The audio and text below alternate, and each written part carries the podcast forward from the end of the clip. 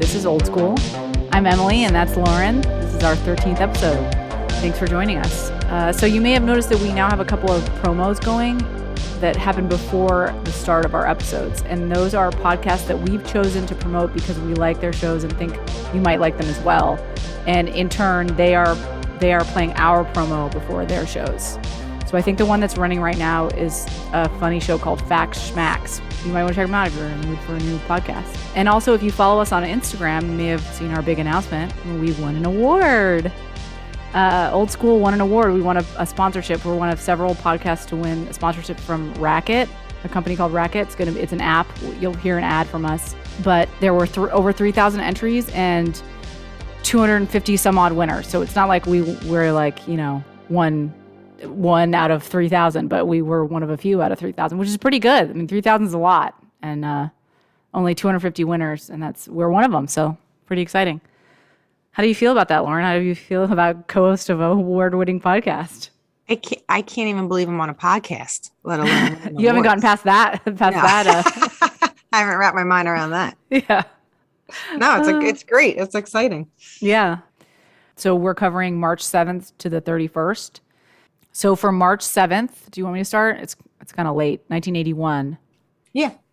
March 7th, 1981 was the first and to date only homicide at Disneyland. I, have never heard of this. Like I go to Daniel and I are we're big dorky pass holders for a while and we you know, we thought we knew our Disney trivia.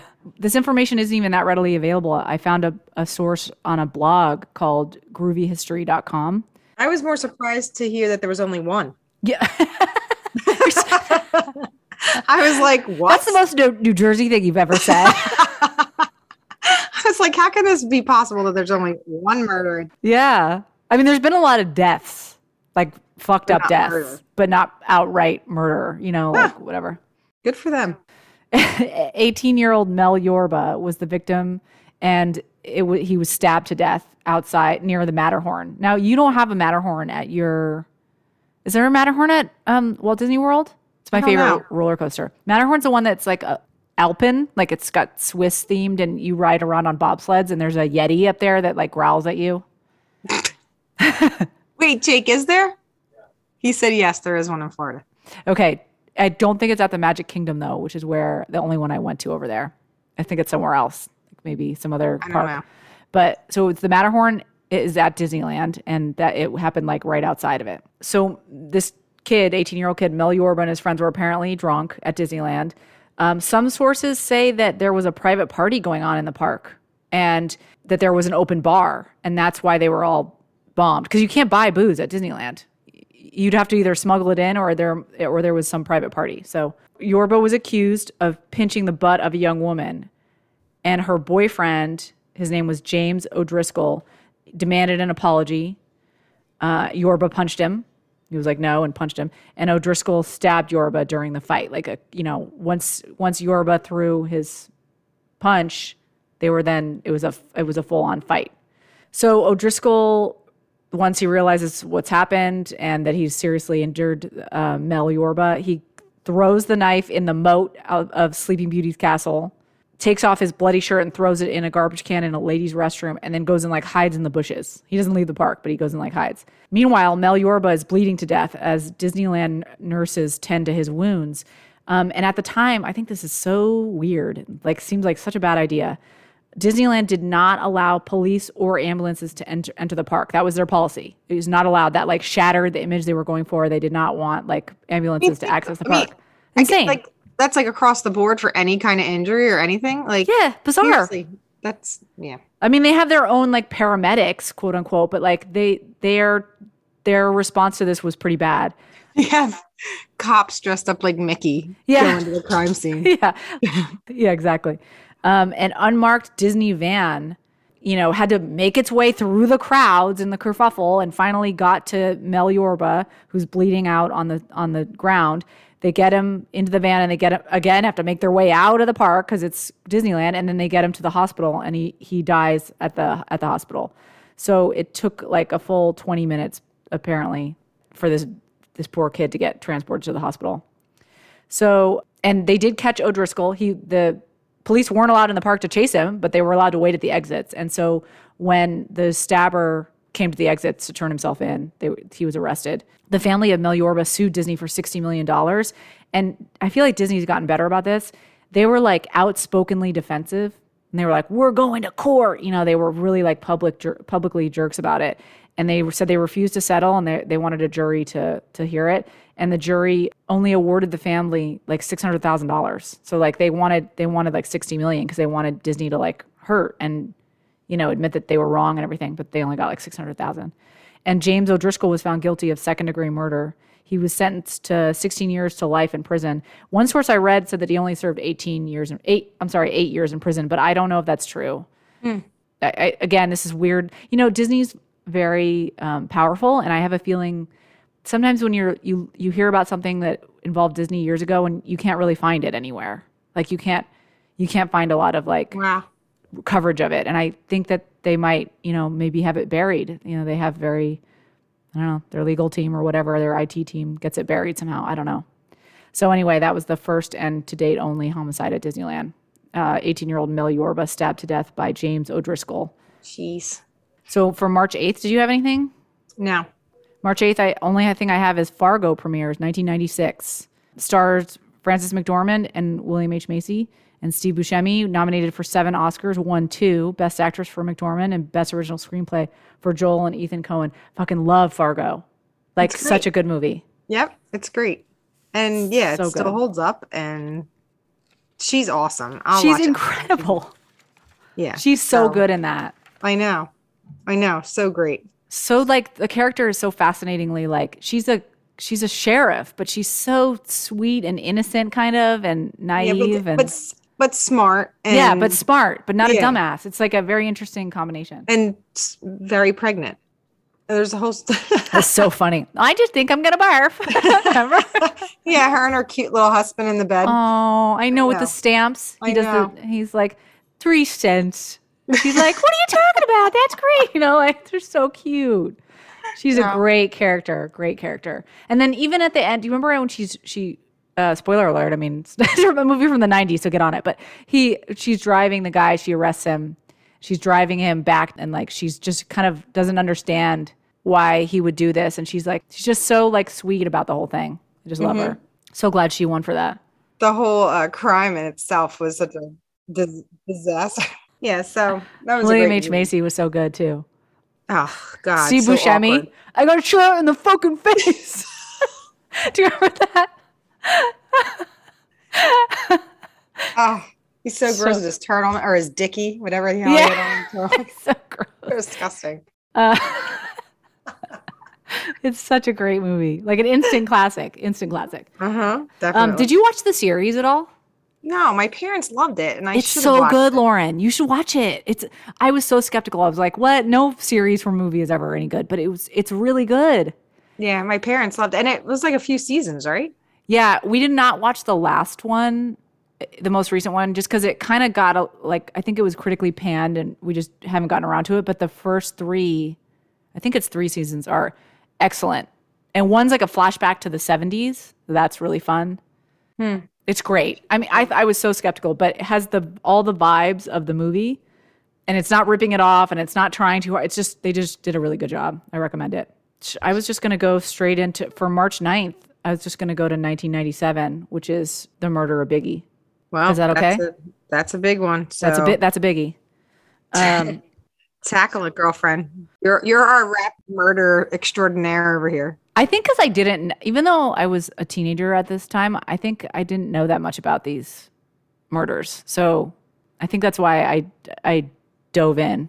But March 9th, 1997, I'm going to call him Biggie. It's Notorious B.I.G. is the other, you know, is his other his official name or whatever. He was shot dead in a drive-by in Los Angeles. He was in L.A. to promote his new album Life After Death.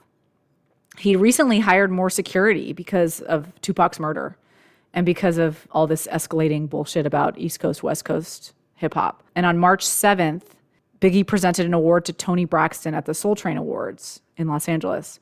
The following night, March 8th, he attended an after party for this, for those awards with his entourage at the Petersen Automotive Museum, which is like this cool museum in um, in LA, not far from like Beverly Hills, West Hollywood. So this after party was hosted by Vibe Magazine and Qwest Records. and it was a star-studded event. But also in attendance were members of both the Bloods and the Crips gangs. So not not good. At 12:30 a.m. that night, so that's technically March 9th, Biggie and his entourage left the party in two Suburbans, and they were headed to the Hollywood Hills to attend another after party. Biggie was sitting in the front passenger seat of one of the Suburbans uh, at a traffic light at Wilshire and Fairfax Avenue.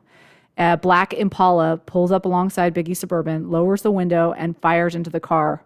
Four bullets hit Biggie. Uh, he was rushed to Cedar Sinai. He died during an operation to, in, that was an attempt to save his life. He was only 24 years old. I didn't know he was that young. He looks so much older, I guess, because he was heavy. He looks mm-hmm. so much older to me. So, what, here's what we know we know the shooter's car, black Chevy Impala. Uh, we know that, that it was the driver that shot. And we know that it was a black male. We know that he used a nine millimeter nine millimeter blue steel pistol.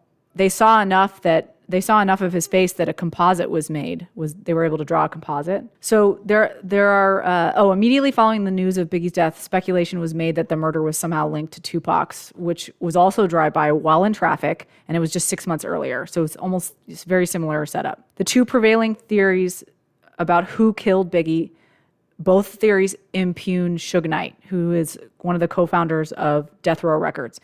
Uh, he is shady. Suge Knight's a shady guy. Okay, he's currently doing time for murder. I, he's linked to all kinds of violent crimes. He famously like hung uh, Vanilla Ice upside down by his ankles outside a hotel room in Miami. I mean, well, who wouldn't? I mean, you can't really blame him for that one, but but yeah, he's just like a don't cross him kind of guy. And basically, he just lost his temper. This the one that he's in jail for now. He ran him over. He ran the guy. He literally got in his car and accelerated into the on, on camera. Like he just lost his shit. So he was so he was convicted of manslaughter in 2015. He's serving 28 years in prison. Remember that um, just to flash back from our I think it was our second episode when we covered Tupac's murder. Knight was driving Tupac's car at the time, and he was actually injured. So one of the bullets that like hit Tupac, I don't know what this is called, like a ricochet injury, like it bounced off of Tupac and, and hit Suge Knight. Mi- minor injuries. He he was you know wasn't seriously wounded or anything. So I have a quote from Wikipedia. In a 2002 book by Randall Sullivan called Labyrinth, information was compiled about the murders of Wallace and Shakur. So Christopher Wallace is um, Biggie's real name, based on information provided by retired LAPD detective Russell Poole. In the book, Sullivan accused Suge Knight, co founder of Death Row Records and known Bloods affiliate, of conspiring with corrupt LAPD officer David Mack to kill Biggie and make both deaths appear to be the result of the rap rivalry between the two men. The book stated that one of Mack's alleged associates, Amir Muhammad, was the hitman who killed Biggie. The theory was based on evidence provided by an informant named Psycho Mike and the general resem- resemblance of Muhammad to the facial com- composite generated during the investigation. So that's one theory. And that theory was what the documentary Biggie and Tupac is based on. So they took that theory and fleshed that book and fleshed it out and made that documentary. We, we talked about that when we covered Tupac's murder. The issues with this theory include the unreliability of the informant. So, Psycho Mike was apparently schizophrenic, so he wasn't really that reliable as far as like the evidence, he, the information he was giving. There's lack of concrete evidence, of course, and then weak motive. So, what would Suge Knight's motive be? The I guess the book um, basically says that Suge Knight wanted to draw suspicion away from himself for Tupac's murder, but I mean, he was with him. He and he was injured. Uh, he could have died. I mean, theoretically, that seems weird to me. The second theory that impugns also impugns Suge Knight makes more sense to me. So I have this quote: "The criminal investigation into Biggie's murder was reopened in July 2006 to look for new evidence to help the city defend the civil lawsuits brought by Biggie's family." Um, so they were getting sued by Biggie's family, and they needed more evidence. Retired LAPD detective Greg Kading who worked for three years on a gang task force that included Biggie's murder case, uh, alleged that Biggie was shot by Wardell Poochie Faust, a mob Peru, Peru, I don't know how to say that, mob Peru gang member and associate of Suge Knight. Kading believes Knight hired Poochie to kill Biggie to avenge the death of Shakur, who Kading alleges was killed under the orders of Sean Combs. So that's Puffy, right? Hmm. Combs was traveling in the other suburban the night of the shooting, of Biggie shooting. So he was in the other suburban. Poochie was shot and killed in 2003. That motive for Knight wanting Biggie dead makes more sense, but why would Combs kill Tupac? Just the East Coast, West Coast thing again? I don't know. The whole thing seems so convoluted and like a stretch either way. Yeah, definitely. Um, so either way, the two major popular theories about who killed Biggie impugn Suge Knight. So it's just speculation. We don't know. So it's crazy. Yeah. It just seems so stupid and wasteful, right? Yep. I mean, if it is really this rap rivalry, like that is so silly. It's a waste. 24 years old. I mean, baby. The hell. Ridiculous. So, anyway, that's that's Biggie's murder. And then I have from March 11th, I have something from 1918. March 11th, 1918 was the first documented case of the quote Spanish influenza. So that's a misnomer actually, but and I'll explain why. But um, the pandemic killed somewhere between 17 to 50 million, and possibly as high as many as 100 million people. In the U.S., it killed between 500,000 and 850,000 people. 390,000 people were, were killed in Japan, 250,000 in Britain, 50,000 in Canada, and 12 to 17 million people died of the pandemic in India. That's about 5% of India's population at the time, which is just ah. insane to me. Uh, the outbreak started near the end of World War I, and info about the disease was suppressed in many countries in the interest of avoiding bad morale. I mean, the people just wrapped up this abysmal world war, and they just, I guess, the countries didn't want to cover um, what could be, you know, a rising uh, pandemic concerns. However, neutral Spain did cover the outbreak openly, and that gave the false impression that disease that the disease started in Spain, hence the name Spanish flu. It, we actually don't know the exact origin of the of the of the Spanish flu or the 1918 flu, whatever you want to call it. So. This pandemic was an H1N1 virus and had an unusually high mortality rate among young adults. That's one of the weirdest things about it. Is most flus kill, you know, the very old and the very young this one actually had a pretty high mortality rate among like just young adults. Conditions such as malnourishment, poor hygiene, and overcrowded hospitals helped the disease flourish, and they were exas- obviously that those conditions are exasperated by war. Soldiers traveling home from the wars helped spread the disease, and there were four waves of the pandemic: uh, one in early 1918, one in late 1918, one in 1919, and one in 1920. As with our pandemic, our current pandemic, each wave brought slightly different, sometimes more severe symptoms, with the second wave being the deadliest. Um, most people died due to bacterial pneumonia caused by the virus. And yes, there were anti-maskers in during the 1918 flu, um, most notably the San Francisco Anti-Mask League, which was created to protest the city's ordinance requiring masks be worn in public places. So some things don't change, I guess. tell me what to do with my body. If I want to get the flu, I want to get the flu. Damn it. So yeah, anyway, I always find the 1918 flu so creepy. Like it just killed so many people and Yeah, and then it just disappeared. Yeah. And then we didn't talk about it for 100 years until we until we got our own. uh. Uh, oh, March 11th, 1989, I have Cops debuts. My mom loved that show. I don't think I ever like fully watched an episode of Cops. It was always just so, so trashy. it's so trashy. I remember it, watching it with my friends at my friend Caroline's house. We'd watch it like when I was going to sleep over after school. It was on like Fridays at like five, and was, we'd watch it. It was, I mean, I, I loved it as a kid, but it would make me nauseous with like the camera. Yes, and the running, running and everything. Yeah, yeah. I don't. I never got into that show. Yeah, but that's hilarious. Your mom like, like yeah, it's like bizarre. I, we used to joke that it was like her window into the great unwashed because she's like so like such a she was such like a prissy person and like she's watching cops. It's so weird. So then I have March 11th, 2011. The a massive earthquake strikes Japan, triggering a tsunami that that causes a nuclear disaster at Fukushima Daiichi nuclear plant. Give me more nightmares about tsunamis. Yeah, sorry. Uh, 9.1 earthquake hit at 2:46 p.m., 43 miles off of Japan's northeastern coast. This is the largest. I didn't know this. I thought this was interesting. The largest earthquake in in recorded history for Japan, and the fourth largest in recorded history. Period. And it lasted for six minutes. Ugh. I mean, that's a really long time for an earthquake. Like trust trust to Southern California. Girl. I know, like, right? You would know. Six minutes. I can't even imagine. So less than an hour later, a tsunami hit Japan's coastline. It produced waved, waves as high as 133 feet, and snow and freezing temperatures hindered rescue efforts. Initially, a seawall prevented damage to the nuclear plant, but at 3:35 p.m., a wave measuring over 50 feet high breached the seawall, flooding the power plant and killing its power.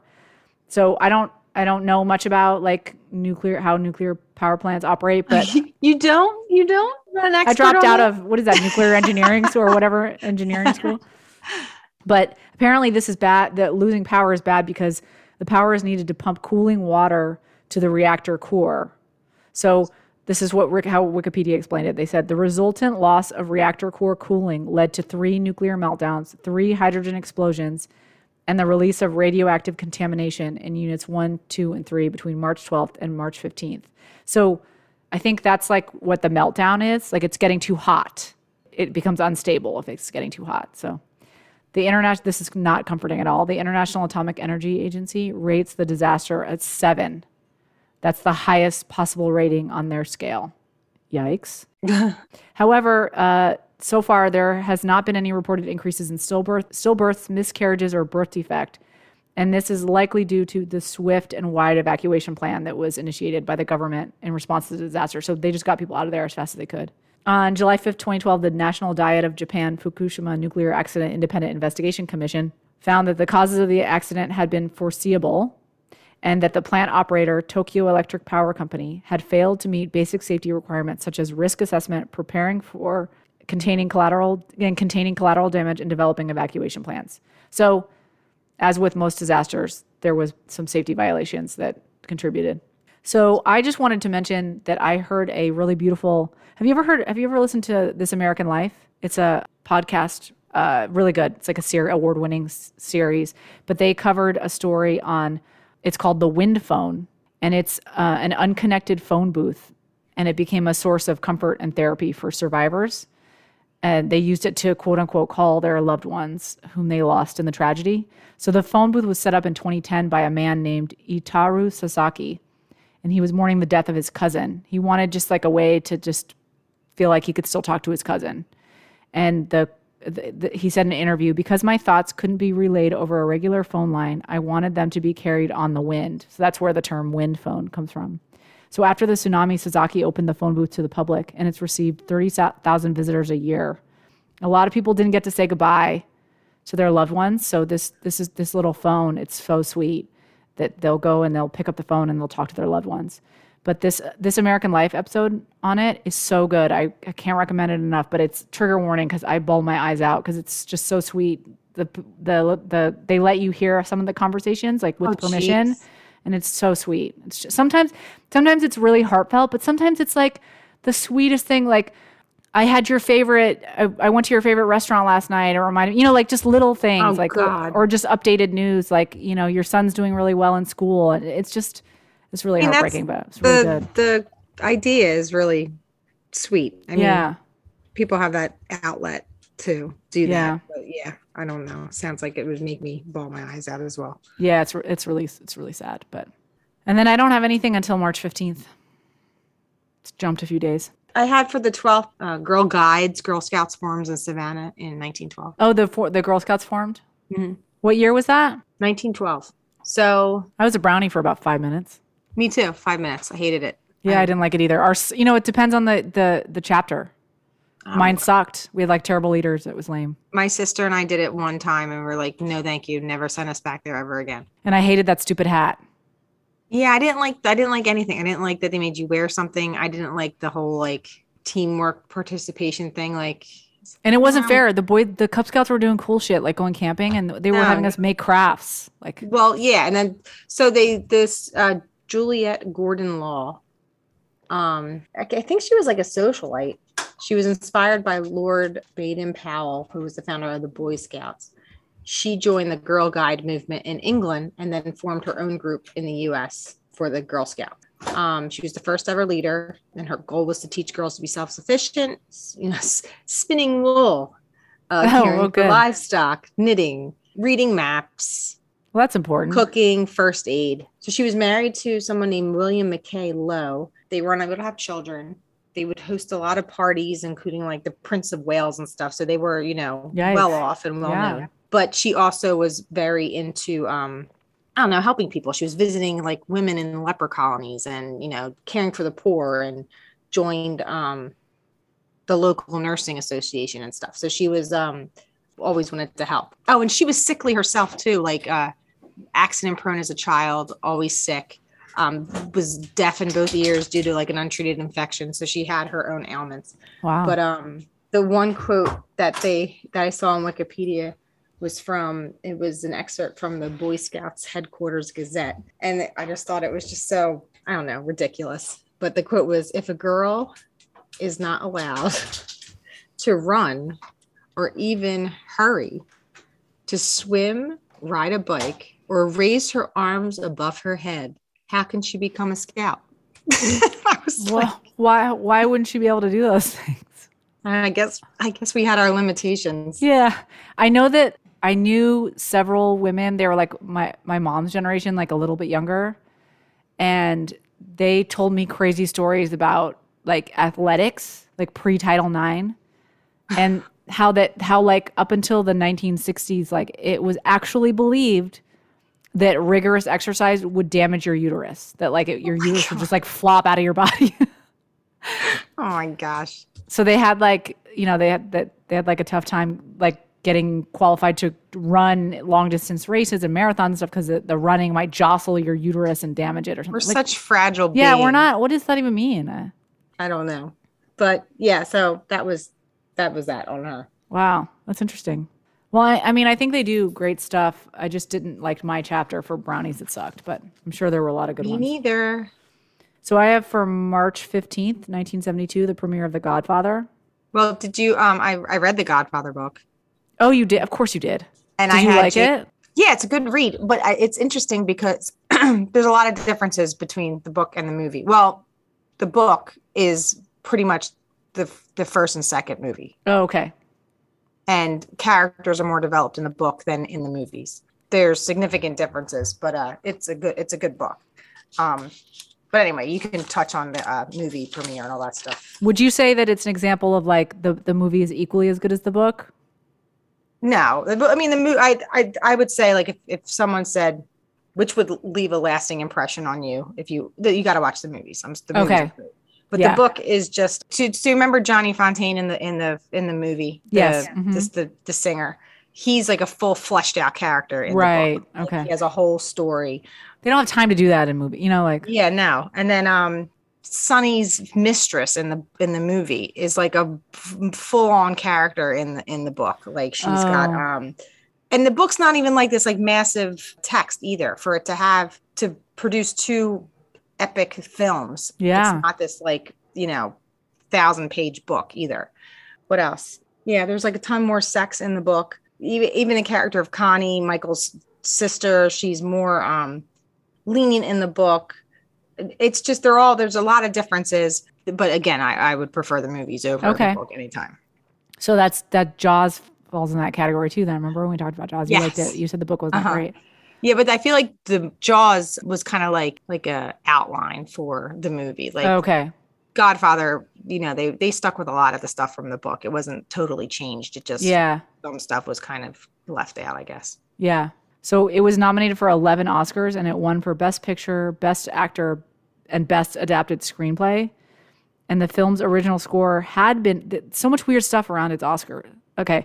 The film's original score had been nominated, but the nomination was revoked when it was determined that Nino Rota's love theme was too similar to the music he wrote for another film. Because it has to be like you can't reuse. I mean, that's so, has that ever happened? I, that's so weird. I think that's so weird. They revoked his nomination. Okay. And then other weird things. So this is when Marlon Brando famously refused his Oscar for Best Actor, um, sending a Native American rights activist, Sacheen Littlefeather, to read a speech that Brando had written about why he was boycotting the Oscars. And the reason was the unfair and racist portrayal of Native Americans in Hollywood. And up until a few weeks ago was one of the more shocking things that ever happened. Yeah, and up until we publicly live saw someone get punched on stage at the Oscars, that was the craziest shit that ever happened. Yeah, right. At the Oscars. But this, the, I thought this was weird. So Mar- Marlon Brando was only the second actor to refuse an Oscar. The first one was George C. Scott in 1970. Uh, George C. Scott won for Patton and he didn't accept an Oscar for Patton. Yeah, isn't that weird? And I tried to find the reason because I was like, well, Marlon Brando had a pretty sweet ass reason for you know like the way he refused it. I mean, at the time she was booed and fucking John Wayne tried to like haul her off oh, the right, stage. Yeah, but like yeah, John Wayne was going to go after her. That's but I right. feel like it, history's been, con- you know, we look back on and see that as pretty cool move by Marlon Brando. But George C. Scott, I was like, okay, what's his, what was his beef? And he just didn't like competition between actors. He just didn't feel like, wah, wah. yeah, isn't that weird? Like, find a better reason. I don't know. That that seemed lame to me. And I love George C. Scott. He's my favorite Ebenezer Scrooge, and he's that he stars in my favorite scary movie. But I just think that's weird. He's just like you know, just too you know, it was above him or whatever, whatever or beneath him to accept the award. Uh, we're all winners anyway. So then there was another thing weird. Al Pacino also boycotted the Oscars because he was insulted that he was nominated for Best Supporting Actor, even though he had more screen time than Brando, who was nominated for Best Actor. That's a valid argument. Yeah, it's a valid argument. I don't think that that's what they use, though, right? That's not what they use for to, to determine that. What screen time? Yeah, I don't think that's best versus supporting is based on how many words you say or whatever. like, right? I don't know what it's based on, but I mean, I would say when you watch that movie, you would think he would be the lead actor in that movie. Really? You would have put him as best best actor. And I would feel like Marlon Brando was kind of like a yeah, like a supporting part. Like they got this like wow. big old timey actor to be in this this film. Yeah. But anyway, so I thought those were some weird like factoids about the awards for for The Godfather. I haven't seen it all the way through in a really long time, and I, I don't remember much of it. I mean, I remember the biggies, but I don't remember a lot of it. I need to rewatch them. Yeah, especially the first two. I mean, they're great, but yeah. Okay, so March sixteenth, nineteen seventy. Tammy Terrell dies of a cancerous brain tumor at the age of 24. And I didn't know she died of a brain tumor, and I didn't know she was that young. I know she was the she famously fainted on like collapsed on stage into into Marvin Gaye's arms, and uh, while they were while they were performing one of their many duets, and he and um, you know she had operations and and uh, obviously um, nothing nothing could save her, but she she was really cool. She's famous, so she's most famous for she had four duets with Marvin Gaye. Um, my favorite being "Ain't No Mountain High Enough." That's the song she was singing when she collapsed. It was 1960 October 1967. She collapsed on stage singing "Ain't No Mountain High Enough." That's when she went into the hospital and they you know, figured out she had a cancerous brain tumor and she died three years later. Um, she had originally sung with James Brown's Revue, and then she went to med school, which I think is really cool. But she was recruited by Berry Gordy to sing for Motown Records in 1965. So sad, very, very sad. Very mm. talented, very smart. Uh, she's from Philly, by the way, I'm pretty sure. Tammy Terrell. Hmm. And then I don't have anything until March 19th. Actually, that's not even. I don't even have anything until because March 19th. I was just going to say was the premiere. 1984 was the premiere of Kate and Allie. Did you ever watch that? I used to love Kate and Allie. It was a really cute show. I love that show. Yeah, I definitely love that show. And then you said you had something for March 20th. Yeah. So March 20th, 2019. So recently, a woman named Joy Milne. I don't know if I'm saying her name correctly. She can smell Parkinson's disease and helps researchers identify molecules on the skin of people with the disease in Manchester, England. So, so she can smell it like in a petri dish or on them. So this is the weird thing. So this woman Joy is married to this was married to this man named Les, and they were high school sweethearts. There was an article on NPR in March 2020 where I got all this information. But so they were high school sweethearts. When they met, she was struck by his um, wonderful smell. He had a musky smell. She just thought he smelled so good. Fall in love, get married. He becomes a doctor. She becomes a nurse. They're married for like 10 years. Les at this point is 31 years old. And he came home one day randomly, comes home, and she he just smells different to her. And he smells like like a nasty, she described it as a nasty, yeasty smell. And she kept making him take showers, and she's just like, No, it's not coming off of you. It's it was just like repulsive to her and he was getting aggravated with her because he's just like I, I, you know i'm taking a shower. Like I, there's nothing i can do about it. So she deals with this smell on her husband for like years years. And she has this distinct smell coming off of his body. Um, but then his personality and his characteristics start to change. And then one night she wakes up to him like choking her. He was like having a dream and he's like attacking her in her sleep in his sleep. So he's like in his early 40s by then. They finally go get him um, examined and they find out he has Parkinson's. They deal with his like uh his disease for like 20 something years. You know, he's dealing with this disease and all the issues that go along with it. And then finally they're like at their wits end and they decide like let's join a support group for park member like people who have Parkinson's. And they were kind of late going to the group. And when they went in there, she was like punched in the face by the smell. You guys all fucking stink. All the people in there. She was just wow. like this smell. And she said, and she said some people were worse than others. so she's kind of like keeping it to herself. And then they're driving home and she finally tells her husband, and he's a doctor, and he like totally like was like, This is something. Amazing. They tell a Parkinson researcher at the University of Edinburgh. Guy's name was Tilo Kunath, and he uh, initially like blew her off. Like yeah, that's that sounds yeah. crazy. But then after like hearing about like how dogs can smell cancer and all that kind of stuff, he contacts her again.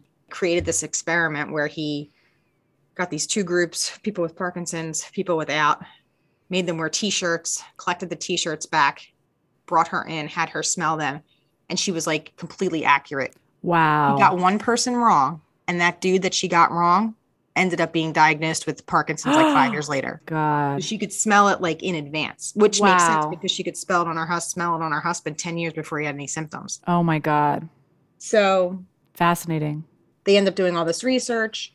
There's certain compounds that can contribute to the smell linked to Parkinson's. So there's nothing like definitive yet, but they've, you know, published a paper. They're hoping to find a way to diagnose Parkinson's in advance time you know so you know why is it that she can smell it and like wh- i think it's like she has this heightened sense of smell and i'm sure she's probably not the only person but she's probably the only person that put two and two together i guess but they also said that she's able to kind of di- like she can she can s- identify tuberculosis alzheimer's cancer and diabetes what yeah so she's just got like this bizarre heightened sense so there's they're hoping to find a way to diagnose Parkinson's from skin-based biomarkers to you know ultimately have early detection detection. So could you imagine like finding out like 10 years before you have symptoms that you yeah. have you can get like treatments and stuff to like yeah. the onset? So I thought that was crazy. That is so fascinating. I just I, I have like a million questions. Like that was only just like and then so that article was from like 2020 so I was looking to see if there was anything more recent, and I didn't really see anything. I mean, I'm sure they're still like it's relatively new, so I'm sure they're not like yeah, it's brand new. I mean, that's re- that's really new. But how did that? How was that not on the news? Like, I feel like that would have been like a crazy story to hear. Yeah, that's amazing. Like, yeah. I have a million questions. Okay, for one thing, does she just go through life and never really it never really occurred to her that she has this crazy sense of smell? Like, does the world just smell like vibrantly? You know, like good, bad, not. everything else, like and then the other question is, doesn't it make you wonder how many people have it and don't have that that scenting ability and don't know it? Yeah, right? I mean, like there's there's you know, people have like uh sensitivities and stuff to yeah. certain senses and stuff, but yeah, to think that you could channel that into freaking diagnosing diseases and oh stuff My is God, crazy. It's insane. And I also I want to know like is there something going on in her in her brain that made her yeah, like, right. does she just have a really big nose? Like, why, is she so? She didn't have a big nose. Like, there's a picture of her in that. She article. just looks like a normal lady. Yeah, she looks like a normal lady. Also, like, did you know? I just wonder if like, oh, my mom had a really good sense of smell too. Like, is it genetic? Like, it's just fascinating. That's fascinating. They didn't, they didn't touch on any of that stuff. That's now, I didn't. You know, I didn't read a gazillion articles on yeah. it. Like, I saw the one little. Well, it just happened. Like yeah, that's crazy. I, it is crazy. And then so he's he's deceased now. Her husband is deceased. So once they realized that she had that there was this link, possible link, they spent like the remainder of their time together just kind of like documenting their entire relationship together, like kind of trying to like pinpoint everything. And yeah. He was like totally fixated on her, like, stay with this, don't stop. It's amazing. Know, She's crazy. like a superhero. She's like a superhero. Ugh. Is Parkinson's the thing that um uh, Michael J. Fox has? Mm-hmm. Okay, I couldn't remember which one, it, which horrible disease it was. Yeah. Um, wow, that's really fascinating. It's crazy. Just imagine just walking into that room and smelling that. God, stank. you guys all stink. you yeasty bunch of people. You guys, you guys smell like. Ugh. You smell like a stale beer. Okay, so I wanted to do just a quick. This is. I think this is. I don't normally do deep dives on this kind of thing, but I thought this was really cool and I think it's it's like a dying reference that people don't get anymore. So on March 21st, 1871, journalist Henry Morton Stanley departs on his expedition to locate famed explorer Dr. David Livingstone. So this is the origin. You've probably heard like Dr. Livingstone, I presume. It's like a very famous, like it's been spoofed and re- referenced a million times, and um, and I think nobody knows where it's from. So I just dug a little bit because I remember in my in an old textbook in high school there was like a little shaded in box with like a little sub thing, like a picture and then a little like sub story, and um, it talked about this, but it was so short. It was probably like two paragraphs. And I just thought, oh, maybe I should mention that. And I started to read it, and it actually is kind of an interesting story. So basically, Livingstone, Dr. David Livingstone, is, uh, he was a hero of his day, uh, an extremely popular Scottish doctor, missionary, and anti slavery crusader, which, by the way, I don't think was mentioned in that damn blurb in my textbook. In 1865, Livingstone set out on his latest adventure to find the source of the Nile River, and in so doing, use that knowledge to gain prominence and influence, to quote, remedy an immense evil basically Livingstone was adamant that if if we could map Africa's rivers, this would allow Afri- the African continent to have legitimate trade, and it would end what he called was the greatest evil on earth, which is slavery. So he he was so he in that sense he was a traditional colonialist because he thought that civilization through empire was a good thing, and it would force the world to see the African people with the dignity that, that they deserved. That's basically his whole. So you know, we now have we don't have that like white man's burden view of colonialism anymore. But I will say there's something more admirable about as abolitionist and seeking the abolition of slavery through colonization. I mean, at least his intentions were good. So the expedition to to find the source of the Nile was supposed to take two years. It went terribly awry. Uh, Livingstone nearly died of dysentery and malaria, and it was actually rescued, ironically, by Arab slave traders. It was in his uh, travels with them to safety that he saw firsthand the brutality of the slave trade.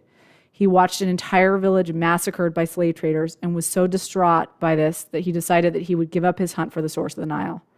Livingstone was gone for six years when Henry Morton Stanley was hired by a newspaper to find him. That newspaper was the New York Herald. Uh, it took Stanley a grueling eight months, but he found Livingstone, ill but alive, in a village on the banks of Lake Tanganyika he stood out with his white skin and his white beard. And despite wanting to run up and hug Livingstone after his terrible journey, he remembered that Livingstone was a very res- reserved Scotsman and he maintained his decorum. And he stepped forward and put out his hand and said, Dr. Livingstone, I presume. so that that's we don't even know if that's true. It could have just been embellishment for the for the article that that you know this was like a big breaking story or whatever. So like if you, the, like I said, this is referenced a gazillion times. You watch an old movie, you'll see references to it. And you may not know what it's from. If you go to Disneyland or Disney World and you get a Dole Whip, there's a sign above the Dole Whip like stand that says Dole Whip, I presume, and that's a reference to to, to Stanley and Livingstone because it's like, oh, you're in the tropics and you're getting this Dole Whip. You know what I mean? It's sort of mm-hmm. like a similar reference to so Livingstone um, refused to go back to England with Stanley, and he died 18 months later. And over 80 people joined the expedition to deliver Livingstone's body back to England. And this was not easy. I mean, he was like, he was not in a you know near a port or anything like that.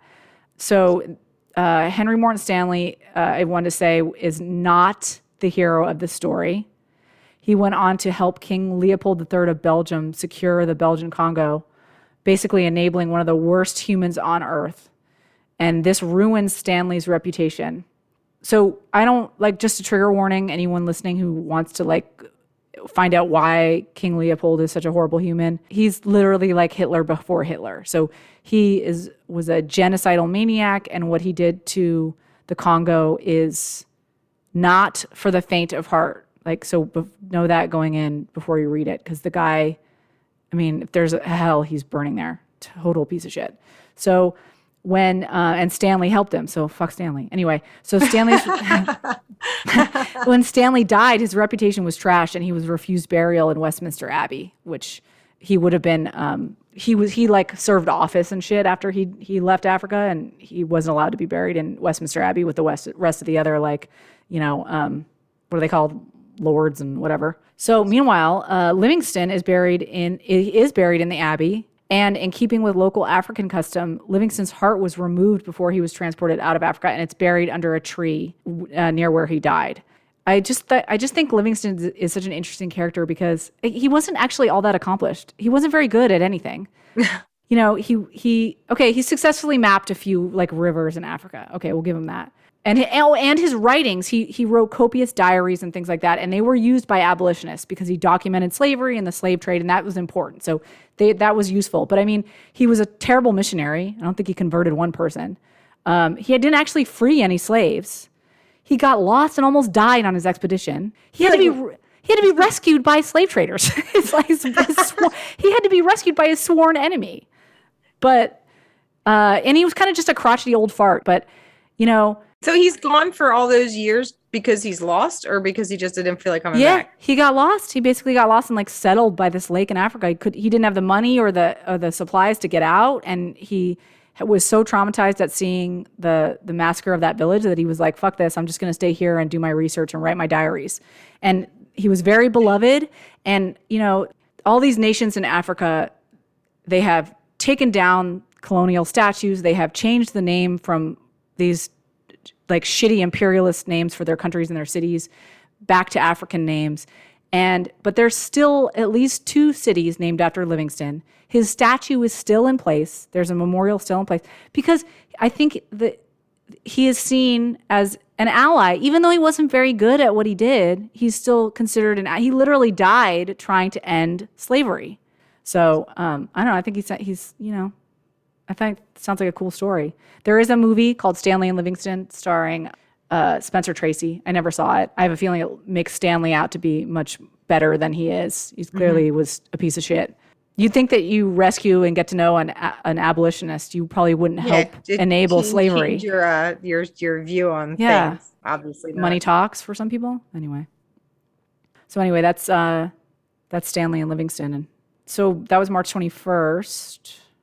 I don't have anything until March 24th. Mm. Or March 25th, actually. Alcatraz in uh, closed in 1963 on March 21st. Oh. You're, did you ever tour Alcatraz? Yeah, I did. Yeah, I did. It's really Was cool. it awesome? Yeah, Weird? it's cool. It's cool. The weirdest thing is, I remember they take you, I don't know if they still do this. Like, er, I just need to remind everyone that we're 100. And I probably went in like 84 with my grandpa. Oh, so you were really young. That probably blew your mind. Yeah, it's crazy. And I remember um, they take you into like the solitary confinement cell and they turn the lights off and it is the darkest dark I have ever seen in my like you, you don't see it. You can't see your hand in front of your face. It's like absolute pitch black. They do it for like 10 seconds and it's like so creepy. Oh god. Yeah, I don't know if they still do that, but yeah, it's cool. It's weird. It's like an you know, yeah, prison. I always thought that would be a cool a cool place to see, but I mean it I mean it's it makes complete sense that it's not still open. like yeah, yeah. couldn't maintain that um uh the expense of keeping that place open. Have you been it to have you ever been to San Francisco? Mm-mm. Okay, so Mm-mm. if you ever do that, take the kids there or whatever. They have tours and shit. It's like a national monument or whatever. I don't even know. It's a historic monument. But I mean, it was open for 29 years, which is a pretty good chunk of time. Yeah, and those two guys were never found. The guy was it right. two or three guys that like swam, like put the dummies in their cell and then escaped. Uh huh. Which I love that movie, Escape from Alcatraz. I think that movie's so freaking. I don't think I saw that with Clint Eastwood. Yeah, I don't think I saw that. I remember seeing that as a kid and literally having nightmares about that because of uh, they made like paper mache. That's right, and they're terrifying. Uh, yeah, and they were so creepy. And I remember thinking, it freaked me out so bad when I was little. But you can that, look up the um, real pictures of those. They are really creepy. Yes, they creeped me out in the book. I mean, in the movie. Yeah, I mean, I think I saw the Birdman of Alcatraz. Did you ever see that movie? The Birdman of Alcatraz. Who was in that one? That's um, it's old. I think it's like yeah, but who who starred in that one? Birdman of Alcatraz. Uh, 1962. Burt Lancaster. Ah. Oh wow, Karl Malden, Burt Lancaster, Thelma Ritter. I love her. Remember from Rear Window? I don't. T- I don't. Telly Savalas. I'm Telly Savalas. That's my best Phil Hartman. That was pretty good. Escape from Alcatraz. It's good. Okay, I'll check that one out. I just have the Triangle Shirtwaist Fire kills 100, 146 people, mostly teenaged immigrant girls. Ugh, I remember 25th. when I first heard about that. It was Terrible. just horrifying. I can't even imagine the fear that those yeah. people had. It reminded me of like, because I think I heard about it after 9 11 and like being like yeah. trapped in that kind of like, you cannot get down, you cannot get out. I might as well just jump. yeah. Well, like, that's exactly what happened. Yeah. Ugh. It's like, So it was uh, the factory was a sweatshop on the top three floors of a ten story building, and this it this had started in a rag bin and spread quickly thanks to numerous safety violations. The fire hose was disintegrated and rusted shut. One of the two stairways, the one the exit was locked to prevent theft from workers, and the other one, so people ran down the stairway, and it was fucking locked, and they were trapped in the stairway. Ugh. And then the other one, this the opening, the door opened inward, so they were running down, and you know, which now is illegal. You have to have a panic bar, and it happens to op- has to open out. Only one of the four elevators was working, and it could only carry twelve people at a time. Um, so there were 600 people working in the factory that day. Uh, so women jumped off the roof or down the elevator shaft to their deaths or were burned alive in the stairwell. There were so many bodies on the sidewalk from the jumpers that the fire department's hoses were disabled. It's abysmal. So awful. Ugh, the so factory bad. and the fact though here's the thing, the factory owners were Max Blanck and Isaac Harris. Big fucking surprise. Uh, they got they got away with it. They were yeah, put on right? trial and they they got away with it. They had a history of underpaying their workers, of union busting, and of safe, um, safety violations, and of starting fires that were probably to collect insurance. And the most disappointing thing about these two assholes is that they were Jewish immigrants when most of their workers were young Jewish immigrants. You'd think that uh. like they worked their way up and like became um, very successful businessmen. You'd think that they would. They've been there. They've been that poor immigrant. You think they would be more. I mean, they're like it's so sad. So they were acquitted at trial. But the tragedy did lead to, you know, very important labor laws like safety laws, reforms, workplace reforms, safety reforms. So that's good. Ugh, just a shitty way to die, man. That was terrible. No, I mean, I would jump if I those were my options. Jesus Christ. March 26th is the Heaven's Gate cult, cult members are found dead. March 26th, 1997. Do you remember that when that happened in like San Diego? That's yeah, the one they, where the, they're wearing sneakers. They were wearing sneakers because they were going to catch a comet. Oh, right. That's right. That's right. So weird. They were all wearing matching sneakers, like high top sneakers, and they had a sheet sheet over them. This is kind of shit. Like if I put this in a movie, people people would be like, "This is dumb. This doesn't," you know. But it really really fucking happened. God, so weird. So I didn't deep dive that because like I don't know. It was uh, maybe next Wait, time. What but what what date was that? That was um March 26th, and it was oh. 1997. I wrote down March 24th and I might be wrong about this, but when I saw it in 1997, the English pa- the English Patient won Best Picture. Didn't you like that movie? I did. I love that movie. I know you Ugh. gave me shit for it. I love the English Patient. I know you're like Elaine on oh. Seinfeld. She hates the English Patient. Remember? Just die already. but I, when I saw it, I was like, I remember, like, I remember sitting at my desk and you telling me you liked that movie, and I, I really really questioned our relationship. And you're like, I can't be friends with this asshole. She liked the English patient. Oh, yeah. I get totally. it. It's slow, that's for sure. But oh, you think? Yeah. Jesus Christ. Yeah. That's the movie everyone loves to hate. yeah. So I don't have anything until March 29th, and that's just another weird ass thing in history. Uh, President Ronald Reagan is shot by John Hinckley Jr who was yeah, trying to impress Jodie Foster, which I still to this I think that is so weird. It's so weird. Yeah, it's like, weird. the weirdest like, motive ever. And then just imagine being Jodie Foster, like knowing that guy did that, like that to, to have some lunatic actually do that for you. Yeah, crazy. So weird.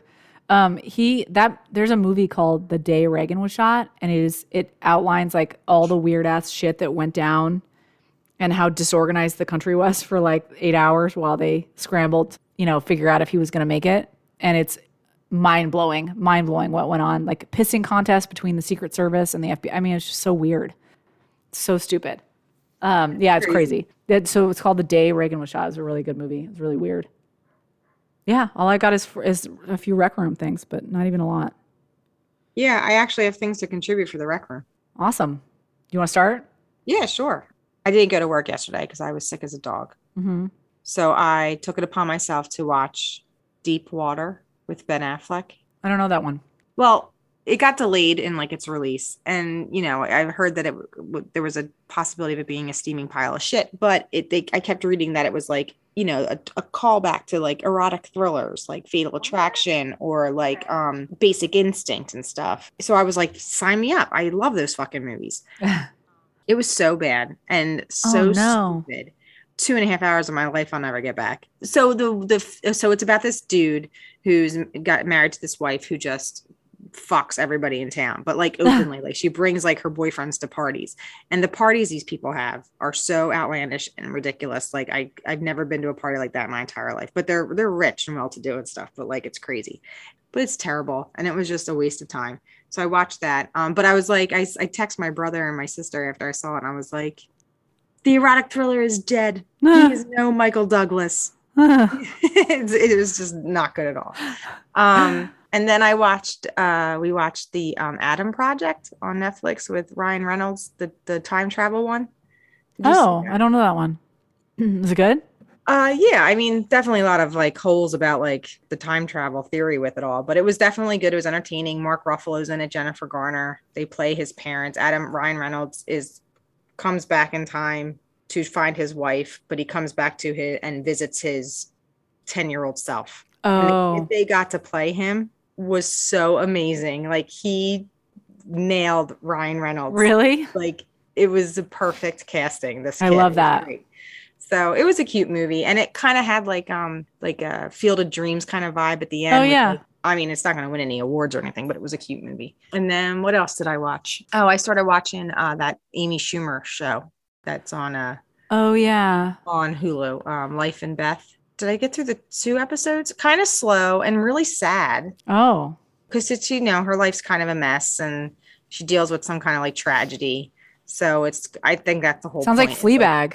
Did you see Fleabag? Oh, I love Fleabag. Yeah, it reminds you of Fleabag. Oh, just you I, talking about it makes me think. Not as not as funny as Fleabag, not as charming as Fleabag. Yeah, but I think that's the ends up being the whole. I mean, I'm only two episodes in, but I think that's the whole point. Like she's at rock bottom, and it's just her trying yeah. to like reevaluate her life or something we finally finished Succession. We caught up and finished the third season of Succession, which was awesome. And I can't believe I have to wait for.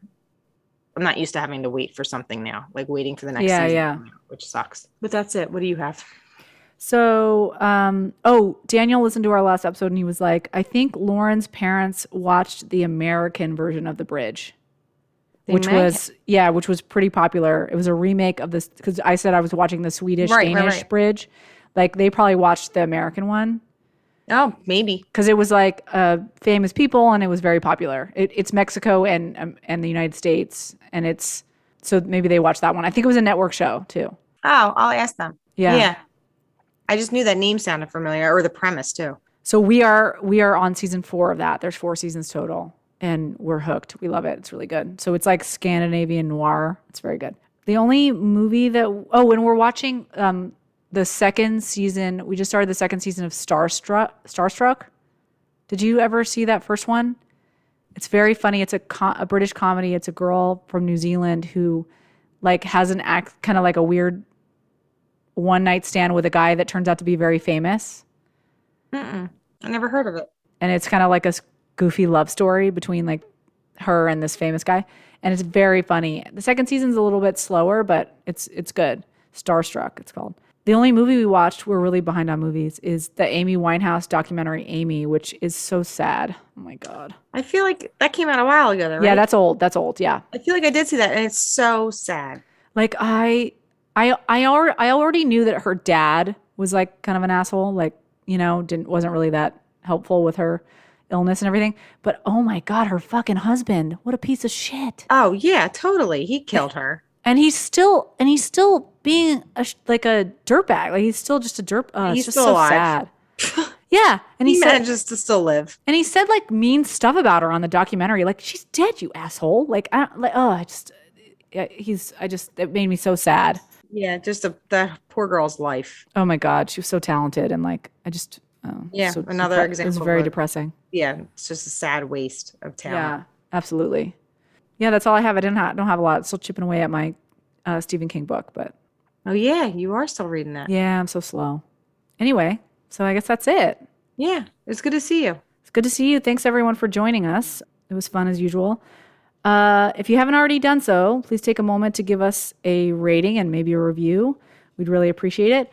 Uh, friendly reminder that you can email us with suggestions and feedback at oldschoolthepodcast at gmail.com.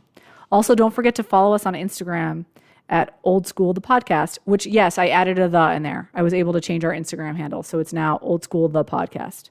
So it matches our our email. Yeah, so I guess we'll be back in a few weeks. Sounds good. Go to bed, Lauren. I love your wood paneling, by the way. It's like a cabin in the woods. Well, you have a good uh, good weekend, and I too will, uh, feel better. Thank you. I'll talk to you soon. Okay. Bye.